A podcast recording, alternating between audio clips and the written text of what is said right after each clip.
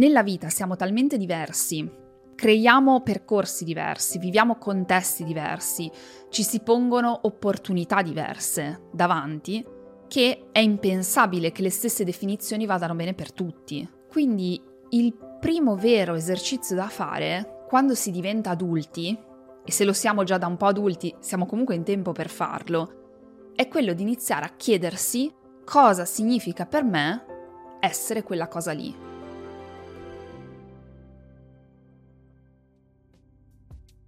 Ciao a tutti e benvenuto, benvenuta in questo nuovo episodio del podcast di Alice. Spero tu stia bene, spero tu stia trascorrendo qualunque cosa tu stia facendo. Mi immagino sempre i vostri, i vostri, contesti quando mi ascoltate o adesso mi guardate. Vi immagino magari sul, sul tapirulano oppure c'è chi fa le pulizie, me lo scrivete spesso mentre ascoltate. In macchina, io ad esempio ascolto i podcast in macchina oppure passeggiando, quindi mi piace davvero accompagnarvi e spero che tu stia facendo qualcosa di, di rigenerante o di produttivo e io ti possa accompagnare in questo, in questo momento insieme. Oggi rispondo alla domanda di Simonetta Ancora prima di rispondere alla domanda, voglio invitarvi a lasciarmi le vostre domande. Lo potete fare dal canale Telegram, quindi trovate qui sotto il link diretto per accedere al canale Telegram. Non c'è spam, non vi do fastidio anzi vi do le notifiche delle nuove puntate e tra un po' che inizieranno i rituali gratuiti avrete anche delle notifiche per poter partecipare. Quindi eh, iscrivetevi al canale Telegram e lì potete lasciarmi la vostra domanda in formato vocale, quindi in formato audio. Lo potete fare tranquillamente eh, in qualsiasi momento, anche se state camminando, se avete il fiatone, se siete in una stazione non è un problema, anzi dà un po' un senso di realtà a questo programma, dato che si chiama Dear Alice, per me è proprio l'idea di creare una comunicazione. E quindi io queste domande le vado a pescare da Telegram.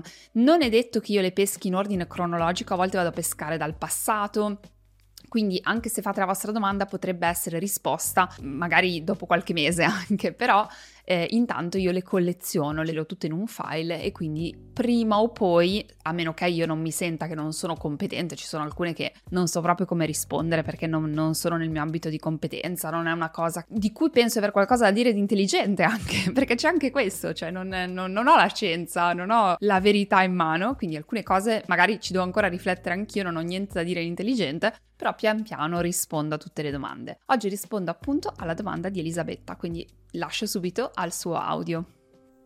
Ciao Alice, mi chiamo Simonetta, sono una donna di 43 anni e la mamma di una bimba di 6. La mia domanda è come possiamo gestire il senso di colpa quando ci rendiamo conto che per essere felici è arrivato il momento di cercare di realizzarci, ma questo significherebbe trascurare gli altri, specialmente i figli. E questa sensazione di colpa dà un malessere che, che toglie la forza, toglie il coraggio di, di provarci. Grazie.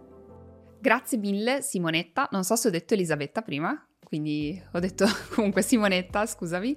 Eh, grazie per la, tua, per la tua domanda che mi tocca da vicino. Tocca tutti noi perché il senso di colpa è una delle emozioni più forti e anche più brutali Uh, più ingestibili che proviamo insieme alla vergogna. Insomma, sono emozioni molto molto radicate, molto difficili e da quando sono diventata madre mi sento in colpa anche per il tempo atmosferico, cioè se c'è il sole mi sento in colpa, se piove mi sento in colpa della serie. Non importa quello che faccio o non faccio, che tanto mi sento comunque in colpa. Quindi tu ti sei riferita a tua figlia. In questa puntata voglio parlare sì del senso di colpa materno, eh, però lo voglio relazionare un po' più in generale. Come fare a eh, autorealizzarsi quando sentiamo delle forze interiori che ci fanno sentire in colpa verso gli altri, quindi potrebbe essere verso un figlio che ha un senso di colpa molto molto forte perché eh, per definizione è un ruolo di grande responsabilità, ma potrebbe essere verso un amico, un datore di lavoro e insomma in tutte le altre relazioni. Noi ci sentiamo in colpa quando percepiamo che siamo valutati male dagli altri o addirittura ci valutiamo male noi stessi. Quindi mi sento in colpa, mm, per esempio, allenarmi durante la pausa pranzo perché nessuno dei miei colleghi si allena durante la pausa pranzo e io mi sento che mi prendo 15 minuti in più nonostante per esempio sia un orario flessibile perché mi sento tutto sommato giudicata dal contesto sociale lavorativo che sto vivendo, mi sento meno, mi sento non abbastanza. Ecco da dove deriva il senso di colpa. E la parola percezione è la parola chiave, nel senso che eh, è la nostra percezione e quindi questo significa che ha a che vedere con le nostre definizioni del mondo e del contesto sociale. Per l'esempio che ho fatto prima, la definizione del fatto che per essere un bravo lavoratore devo stare alle regole implicite magari del contesto lavorativo. Quindi devo farmi vedere sempre in ufficio, anche se lavoro bene, anche se arrivo agli obiettivi, anche se sono super presente, anche se addirittura il workout del mio, della mia pausa pranzo mi fa performare meglio nel pomeriggio. Però dentro magari c'è questo senso di colpa perché la mia percezione, la mia definizione che mi ha magari trasmesso mio padre, mio nonno, mia madre, è che il bravo lavoratore sta sempre lì, o che magari mi ha trasmesso il mio capo, o che magari ho percepito magari quel commento negativo e quindi mi sono formata una convinzione e c'è dissonanza rispetto al mio comportamento e alla mia convinzione. Un primo passo, facciamo anzi un passo indietro perché per me è stato cruciale, io ho lavorato molto sul senso di colpa perché eh, ho dovuto liberarmene il più possibile, me ne sono liberata del tutto no, eh, però il più possibile. E tutto questo ha a che vedere con le definizioni che ho di me stessa come madre, che sono definizioni sbagliate perché per tanti anni ho convissuto con l'identità del non sarei mai stata mamma, cioè io non volevo avere figli, quindi mi sentivo una persona non materna, non particolarmente una persona atta alla cura, atta alla considerazione degli altri, quindi figurati se riuscivo a crescere un figlio. Quindi da una parte ho questa fortissima convinzione interna e dall'altra ovviamente il contesto sociale italiano la madre è il sacrificio totale, cioè è proprio l'agnello sacrificale che si deve sacrificare in tutto per essere una buona madre. Questo è un po' indotto. Poi figurati se magari vieni da una famiglia, non è la mia, che ti fa sentire che appunto quando diventi madre dovresti annullarti, ciao, cioè abbiamo una serie di convinzioni e definizioni che ci imprigionano abbastanza. La prima domanda da porsi, che secondo me è una domanda fondamentale per poi lavorare sulle convinzioni, è ho davvero una colpa? Cioè senso di colpa spesso, nella maggior parte dei casi, non significa avere una colpa vera. Diciamo che io ho offeso un amico, l'ho offeso, gli ho detto una cosa bruttissima e mi sento in colpa dopo che l'ho fatto. Beh, lì c'è una colpa. Quindi, oltre a lavorare sul senso di colpa, cioè il senso di colpa deriva da un fatto accaduto. Sono in colpa di aver fatto male a qualcuno. Quindi il lavoro da fare in quel caso dove c'è una colpa è porre rimedio, dove posso, come posso, porre rimedio con gli altri, con me stesso, cercare in un certo senso anche, non lo so, il perdono, poi lì entriamo in un ambito che non voglio entrare, la giustificazione nel termine più nobile, mm, giustificare nel senso di dire ok, cosa mi ha portato a fare questo, non significa che è una cosa che posso fare, posso permettermi di fare, magari ero molto stanco, magari sto vivendo un periodo di depressione, questo aiuta a contestualizzare e grazie alla contestualizzazione magari a pro- proporsi di fronte alla persona e dire guarda scusami, questo è quello che è successo, non lo giustifica, ma magari lo spiega un pochino di più. Porre rimedio, cambiare i fatti, cambiare dentro di noi. A me è capitato di sbagliare clamorosamente con le altre persone e quando l'ho fatto eh, ho capito che l'unica strada è quella sempre del dire ok, non posso tornare indietro, è inutile crogiolarsi nel senso di colpa senza poi fare niente, quello che contrasta il senso di colpa in quel caso è il rimedio. Il rimedio da parte nostra che può essere solamente fino a un certo punto, perché poi l'altro può accettare o meno, ok, i nostri comportamenti, però noi possiamo provare a rimediare. Quello che invece è, è il senso di colpa di cui parli tu Simonetta, è un senso di colpa che non, non ha colpa, perché una mamma può dire sono uscita con mio marito a cena e mi sento in colpa perché ho lasciato a casa mio figlio con la babysitter, con la nonna, con il nonno. C'è davvero una colpa? Dipende. Nel senso che qua si lavora sulle definizioni, cioè no, non c'è una colpa, a meno che tu non abbia lasciato tuo figlio a casa da solo, che non credo sia il caso, e quindi e non hai in sicurezza e tu come madre eh, non, hai, non stai facendo il tuo lavoro, che il primo, primario lavoro è di eh, cura e di sicurezza e di eh, questo bambino non è in grado di, di, di, di prendersi cura di sé e quindi c'è il genitore responsabile anche a livello legale, però non c'è una vera colpa lì. E perché allora ci sentiamo in colpa? Ecco qua il lavoro da fare sulla definizione. E qua voglio proporvi un esercizio che purtroppo non fa parte della nostra cultura, men che meno di quella italiana. La cultura italiana è molto conservatrice, cioè una cultura che non ci permette di metterci in gioco. E l'esercizio che io vi propongo invece è quello di mettersi in gioco. In Italia, nella cultura prettamente italiana, latina più in generale, siamo abituati che le cose si fanno così perché si sono sempre fatte così, quindi spesso generazioni di eh, genitori, nonni, figli, si portano dietro delle tradizioni anche di pensiero che dicono questa è la verità assoluta, ma non è necessariamente così. Nella vita siamo talmente diversi, creiamo percorsi diversi, viviamo contesti diversi, ci si pongono opportunità diverse davanti, che è impensabile che le stesse definizioni vadano bene per tutti. Quindi il primo vero esercizio da fare quando si diventa adulti, e se lo siamo già da un po' adulti, siamo comunque in tempo per farlo, è quello di iniziare a chiedersi cosa significa per me essere quella cosa lì. Cosa significa per me essere una buona madre? Cosa significa per me lavorare bene? Cosa significa per me essere moglie? Cosa significa per me essere coppia? Cosa significa per me essere una buona amica? Perché non c'è un modo universale per. E ci ho messo tanto a capirlo. Io stessa poi ho iniziato a pensare che il mio modo di essere madre era il modo giusto, ma è un errore enorme questo, perché poi dopo ci, ci intrappola. Non c'è un modo giusto, c'è il nostro modo, è come crearsi delle vision board e potremmo veramente farlo, o delle written boards, se così vogliamo, delle, delle lavagne scritte, di scenari dove noi raccontiamo nello specifico, nei dettagli, la definizione di essere in questo caso una buona madre. È interessante come per te Simonetta la definizione della maternità che ti porti dietro l'hai data nella domanda stessa, perché tu hai detto, l'ho scritta la domanda, per essere felici dobbiamo autorealizzarci e questo significa trascurare gli altri, neanche potenzialmente trascurare gli altri. Cioè ti è stato insegnato magari non dai tuoi genitori direttamente, ma insomma dalla società, dal contesto, da tutto, da quello che hai appreso, che essere felice equivale a essere egoista ed equivale trascurare gli altri. Figurati tuo figlio, di cui hai una doppia responsabilità. Cioè, non solo come tutte le persone hai una responsabilità del dare avere, ma questa responsabilità non è allo stesso livello rispetto che con un amico. Quindi con tuo figlio hai doppia responsabilità. Quindi Ovviamente tu eh, hai dato la tua definizione. È chiaro che questa definizione, finché te la porti dietro e non ci lavori, difficilmente riuscirai a toglierti il senso di colpa, perché il senso di paralisi e di blocco che tu hai ogni qualvolta provi a fare un passo per la tua vita individuale, ne fai dieci indietro perché nel, nella tua convinzione questo è ingiusto, è sbagliato, va contro la tua definizione di madre e quindi chiaramente non, non, sei in grado di farlo perché è come se tu stessi facendo un torto a tuo figlio, a tua figlia, che in realtà il torto non c'è in assoluto come l'offesa, come dare un pugno a una persona, tra, tra virgolette è un torto assoluto.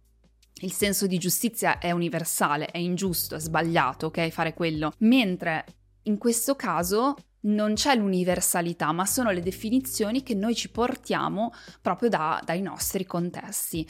Quindi il lavoro che propongo è proprio un lavoro di scardinare, cioè di creare la nostra definizione che prescinda un po' dal nostro contesto. E quindi iniziare a chiedersi cosa significa per me essere una buona madre. Parto da come ho iniziato a ragionare io, perché diciamo che il senso di colpa anche per me era fortissimo. Allora io ho iniziato a chiedermi cosa significa essere una madre presente, cosa significa per me, per me Alice essere una buona madre e ho scoperto fin dove potevo arrivare, quali sono i miei limiti, quali sono le cose che sono non negoziabili e ho creato una sorta di vision board. Per me essere una buona madre intanto implica due parti importantissime, cioè la cura diretta e la parte indiretta della maternità.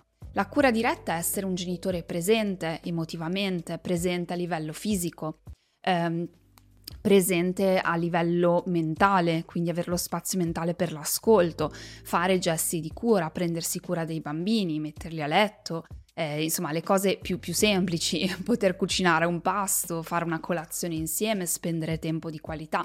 Questa è tutta la cura diretta. E poi mi sono detta che per me è fondamentale, per me Alice, anche la parte indiretta della maternità. Cioè io voglio che i miei figli vedano una madre di un certo tipo, cioè voglio che loro vedano una persona con etica del lavoro, per me è molto importante passargliela, quindi il mio lavoro, la mia autorealizzazione è anche lo specchio in cui loro filtrano il mondo, cioè loro vedono una madre che performa. Per me è importante questo. Voglio che vedano una madre felice, una madre serena, una madre che ha spazio per, per, essere con loro.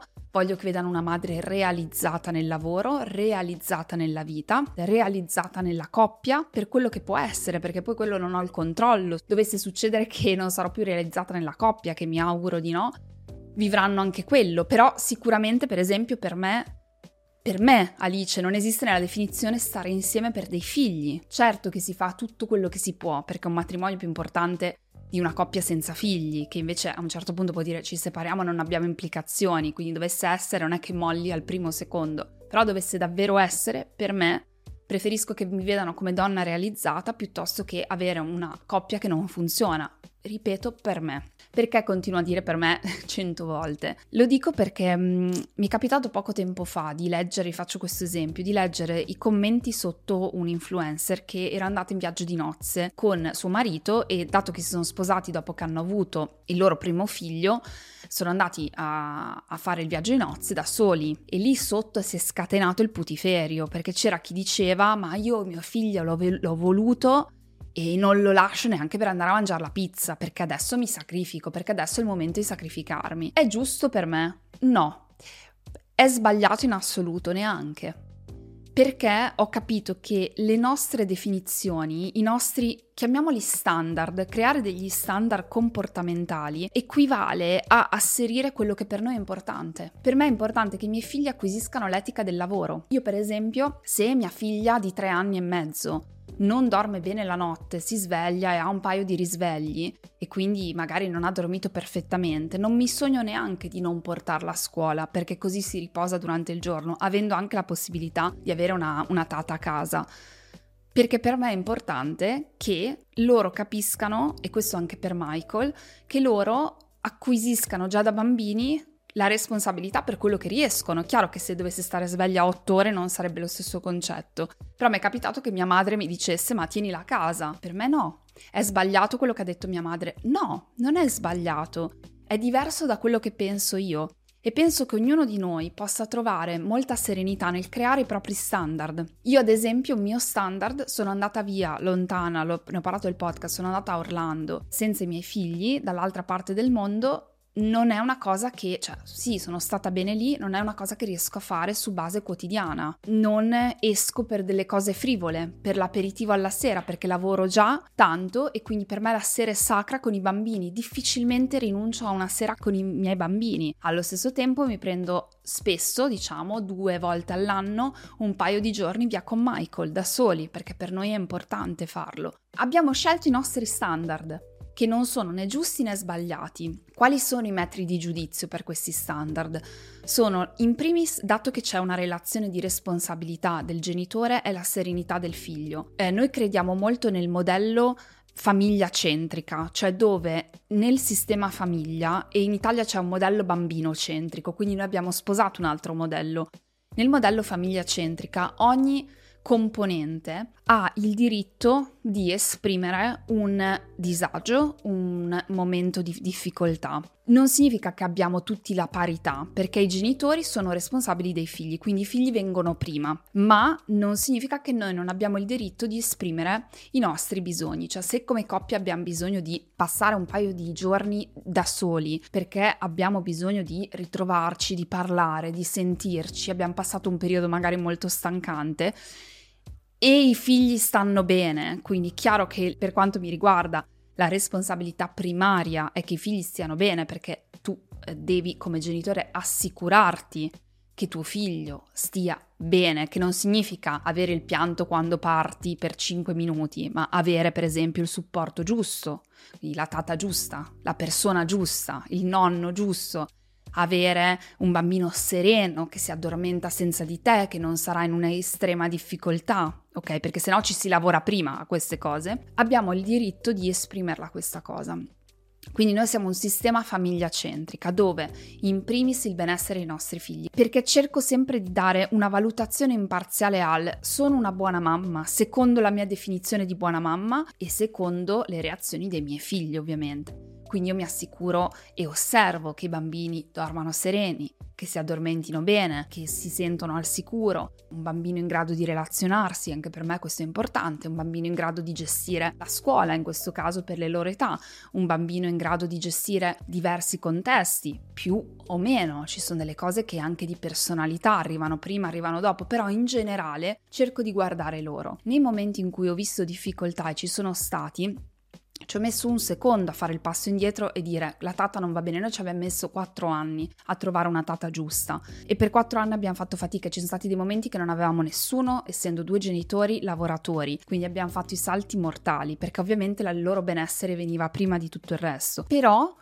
siamo riusciti a costruire nel tempo questa idea, questa vision board del cosa significa essere una madre brava per me. E l'autorealizzazione è un bisogno naturale dell'essere umano. C'è chi ne ha più bisogno perché magari è un proprio valore fondamentale e chi ne ha meno bisogno, nel senso che sì, ha bisogno comunque di un minimo di autorealizzazione, ma non così tanto. Tu hai detto io sento che per essere felice voglio autorealizzarmi.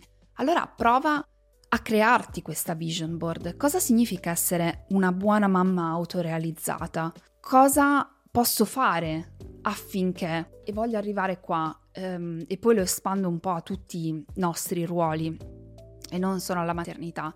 Quando tu hai una visione chiara di cosa vuoi essere, cioè ti sei creata degli standard, io me li sono creata con i miei limiti, con le mie credenze, di cosa significa essere una buona madre, è molto più facile scegliere.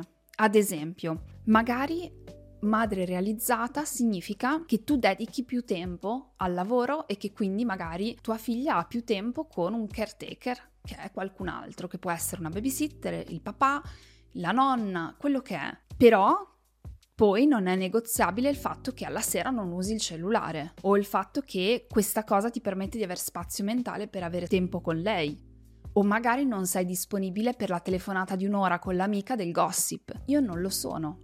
Ho scelto di tagliare alcune cose che altre mamme scelgono di non tagliare, però non farebbero mai quello che faccio io, cioè andare via col marito due giorni. Quindi è la scelta. Io sono molto chiara, faccio molta fatica, potete chiederlo alle persone vicino a me. Per fare una serata di piacere personale, se così vogliamo, lontana dai bimbi deve veramente valerne la pena. Faccio fatica perché mi sono fatta una promessa, perché per me è importante il lavoro, per me è importante la famiglia, per me è importante la coppia, sono fondamentali queste cose, il resto viene dopo. Quando hai chiarezza, e questo l'ho visto anche da leader con i miei team, quando io riesco a dare chiarezza a loro, ma anche da leader di me stessa, quando riesco a dare chiarezza a me stessa, sono in grado di prendere delle decisioni e creare dei confini, perché di questo stiamo parlando. Chi vi vende il basta il tempo di, di qualità col bambino? Sì, ma se è un'ora a settimana, tuo figlio probabilmente soffrirà, lo vedrai nel bambino.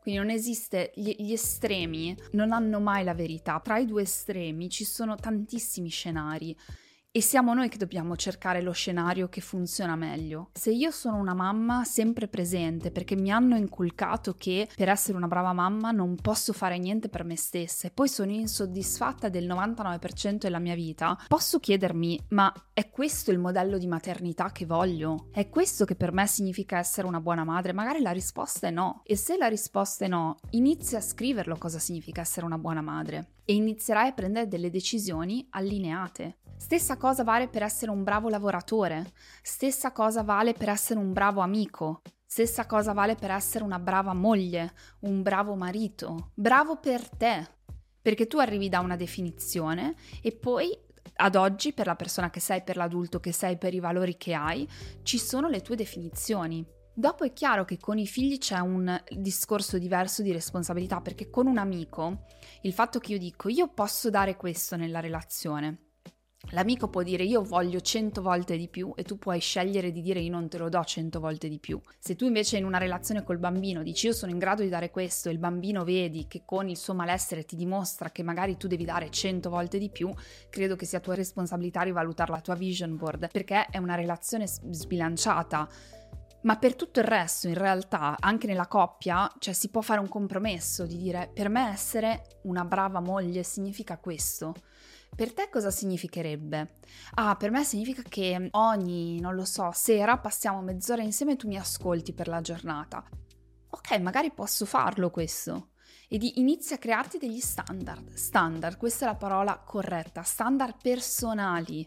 E quando tu ti crei gli standard personali, io ci ho messo un po' sulla maternità, però me li sono creata, quindi non sono né la donna in carriera che dice vabbè, pace. Ho fatto proprio delle scelte, ad esempio, noi abbiamo una tata full time perché non avendo i nonni e essendo tutti e due lavoratori spesso anche insieme, abbiamo bisogno di una persona capace quanto noi, che i nostri bambini amano, che i nostri bambini si fidano, perché nel momento in cui noi non ci siamo, anche se è uno spreco, tra virgolette, perché comunque cioè, i bambini vanno a scuola, noi ci siamo tutte le sere, quindi diciamo che non è che dici ho bisogno fisico, però nel momento in cui hai bisogno, quei due giorni che vai via, quella serata, quella presentazione, il libro, lei c'è, c'è tutti i giorni per andarli a prendere a scuola, eccetera. Allora, una modalità per utilizzarla, che dici, è, è, il fatto di dire viene al mattino a casa nostra presto, prepara i bambini e noi ci prepariamo con calma, perché se siete genitori lo sapete, una delle cose che ti manca di più è quella di svegliarti con calma, di prepararti con calma, perché quando hai dei bambini a portare a scuola è un casino.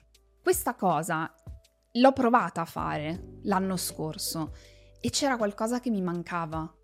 E quindi ho detto questa cosa non funziona per me. Ne ho parlato con Michael e ho detto a me manca avere l'intimità di casa nostra al mattino. Io voglio, a costo di fare più fatica, a costo di, io voglio esserci. Mi organizzo, mi organizzo diversamente. Michael ha detto va bene, se è una cosa che vuoi la capisco e abbiamo chiesto alla tata di non venire al mattino. E è il mio standard, l'ho dovuto testare. In questo caso ho fatto un passo tra virgolette indietro. Come per me il mio standard andare via con mio marito due volte all'anno, per qualcuno è impensabile. Come per magari qualcuno che è nella mia posizione di carriera sarebbe impensabile al mattino dover esserci tutte le mattine per accompagnare i bambini. A scuola, per prepararli, per preparargli la colazione, cucinata, per fare tutto quello che devi fare al mattino per qualcun altro, nella mia condizione con una persona che paghi full time, sarebbe impensabile. Ecco cosa significa avere uno standard. Significa che tu testi quello che va bene per te, che non te lo dice nessun altro quello che va bene. E poi hai il feedback nelle relazioni dalle altre persone, perché se per te lo standard di essere un bravo lavoratore lavorare un'ora al giorno, lavorare molto bene, e sei in un'organizzazione che invece non è flessibile, ti fa lavorare otto ore al giorno, c'è una mancanza di, di, di, allora o cambi organizzazione oppure ti, ti, ti, adatti. Con i figli, come dicevo, è, è diverso, però tutti noi abbiamo il diritto e il dovere di ragionare su quello che vogliamo essere, su qual è il significato che diamo a un ruolo e quando diamo il significato a quel ruolo, il senso di colpa svanisce se siamo consapevoli, perché quando arriva, perché non significa che non viene fuori, ma quando io per esempio sono via con Michael quei due giorni e mi sento in colpa e magari la sera che sono eh, fuori, la prima sera mi sento in colpa, io torno al mio standard e mi fido del mio standard. Dico questa qua è solamente un'emozione, ma è un'emozione che come arriva può andare via, perché il mio standard ha tenuto in considerazione me stessa, ha tenuto in considerazione loro, tiene in considerazione il loro benessere. E quindi non c'è niente da preoccuparmi, non sto facendo un torto, sto facendo una vera colpa. No, Bene, e allora il senso di colpa lo lascio andare. Io sto molto meglio, perché a volte dall'altro lato io mi sentivo dire che per essere una donna in carriera con due aziende dovevo essere una mamma, che magari non mi sentivo di essere dall'estremo dall'altra parte, esserci meno. E dall'altro lato il modello italiano, che è molto più elicottero di quello che sono io. Io i miei figli li, li smollo, nel senso che dico forza, andare, e invece vedo che è diverso mio, la mia modalità vedo che è completamente diversa. Però ho trovato il mio modo e sto bene. E quindi vi invito, ti invito a riflettere, fate questo esercizio, prendete i ruoli maggiori, più importanti della vostra vita chiedetevi quali sono le cose che io voglio metterci dentro quel ruolo, quali sono le cose per me importanti, quali sono le cose non negoziabili. Dopodiché la tua vita si forma intorno a queste cose. Sarà facile scegliere di dire sì o no a un aperitivo. Sarà facile scegliere di dire sì o no a un weekend romantico con il partner. Sarà facile scegliere se dire sì o no a uno straordinario, a stare in ufficio un'ora in più, a fare o meno workout, allenarsi in palestra, allenarsi da casa, come spendere i propri soldi, le proprie risorse, prendere una babysitter, non prenderla. Io ho visto persone che dicono noi non investiamo sulla babysitter perché basta che ci sia qualcuno che li guarda, noi invece ci abbiamo messo quattro anni, selezioni, paghiamo tanto, possiamo farlo, ma non tutti quelli che possono lo fanno, magari decidono di fare in un altro modo.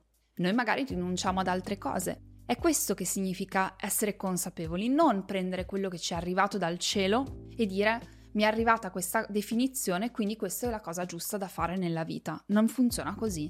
Funziona che ognuno di noi si deve il diritto e il dovere di chiedersi cosa significa essere quella cosa lì, cosa significa fare questo nella mia vita e anche col proprio marito, col sistema famiglia, chiedersi cosa, cosa, cosa significa per noi, che valori abbiamo come famiglia, come ci comportiamo di fronte a una determinata cosa. Io spero che questo episodio vi possa aver dato qualche spunto e che possa spingervi almeno a provare a fare queste definizioni. Troverete dei, degli ostacoli, ci saranno cose che sceglierete che non funzionano, vedi la colazione dei bambini, potrebbero essere tante cose. E col tempo ci si conosce, ci si testa, l'importante è mantenere una mente aperta e sapere che ognuno di noi ha il diritto anche alle proprie scelte, che non devono essere date da qualcuno di esterno, perché alla fine la nostra vita la viviamo noi. Io vi auguro una splendida continuazione di quello che stavate facendo e noi ci vediamo al prossimo episodio.